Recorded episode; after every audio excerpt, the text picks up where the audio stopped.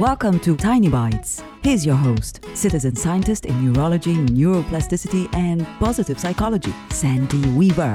When was the last time you felt joy, excitement, anticipation, trepidation, irritation, fear? Depending on which research study you believe, humans either have 8 or 27 or 34,000 different emotions.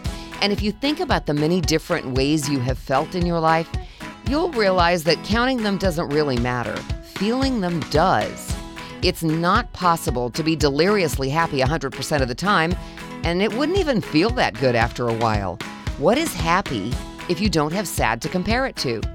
Try not to get caught in the trap of judging your feelings and then judging yourself for the quality of those feelings. Instead, feel them, figure out why you feel the way you do, and decide if you want to keep feeling that way. We're supposed to feel and then learn from our feelings. You are a walking emotional textbook. Don't forget to read the book now and then. Subscribe to the podcast and share it with your friends. And there's lots more at centerforworkplacehappiness.com. Here's to your well being, one tiny bite at a time.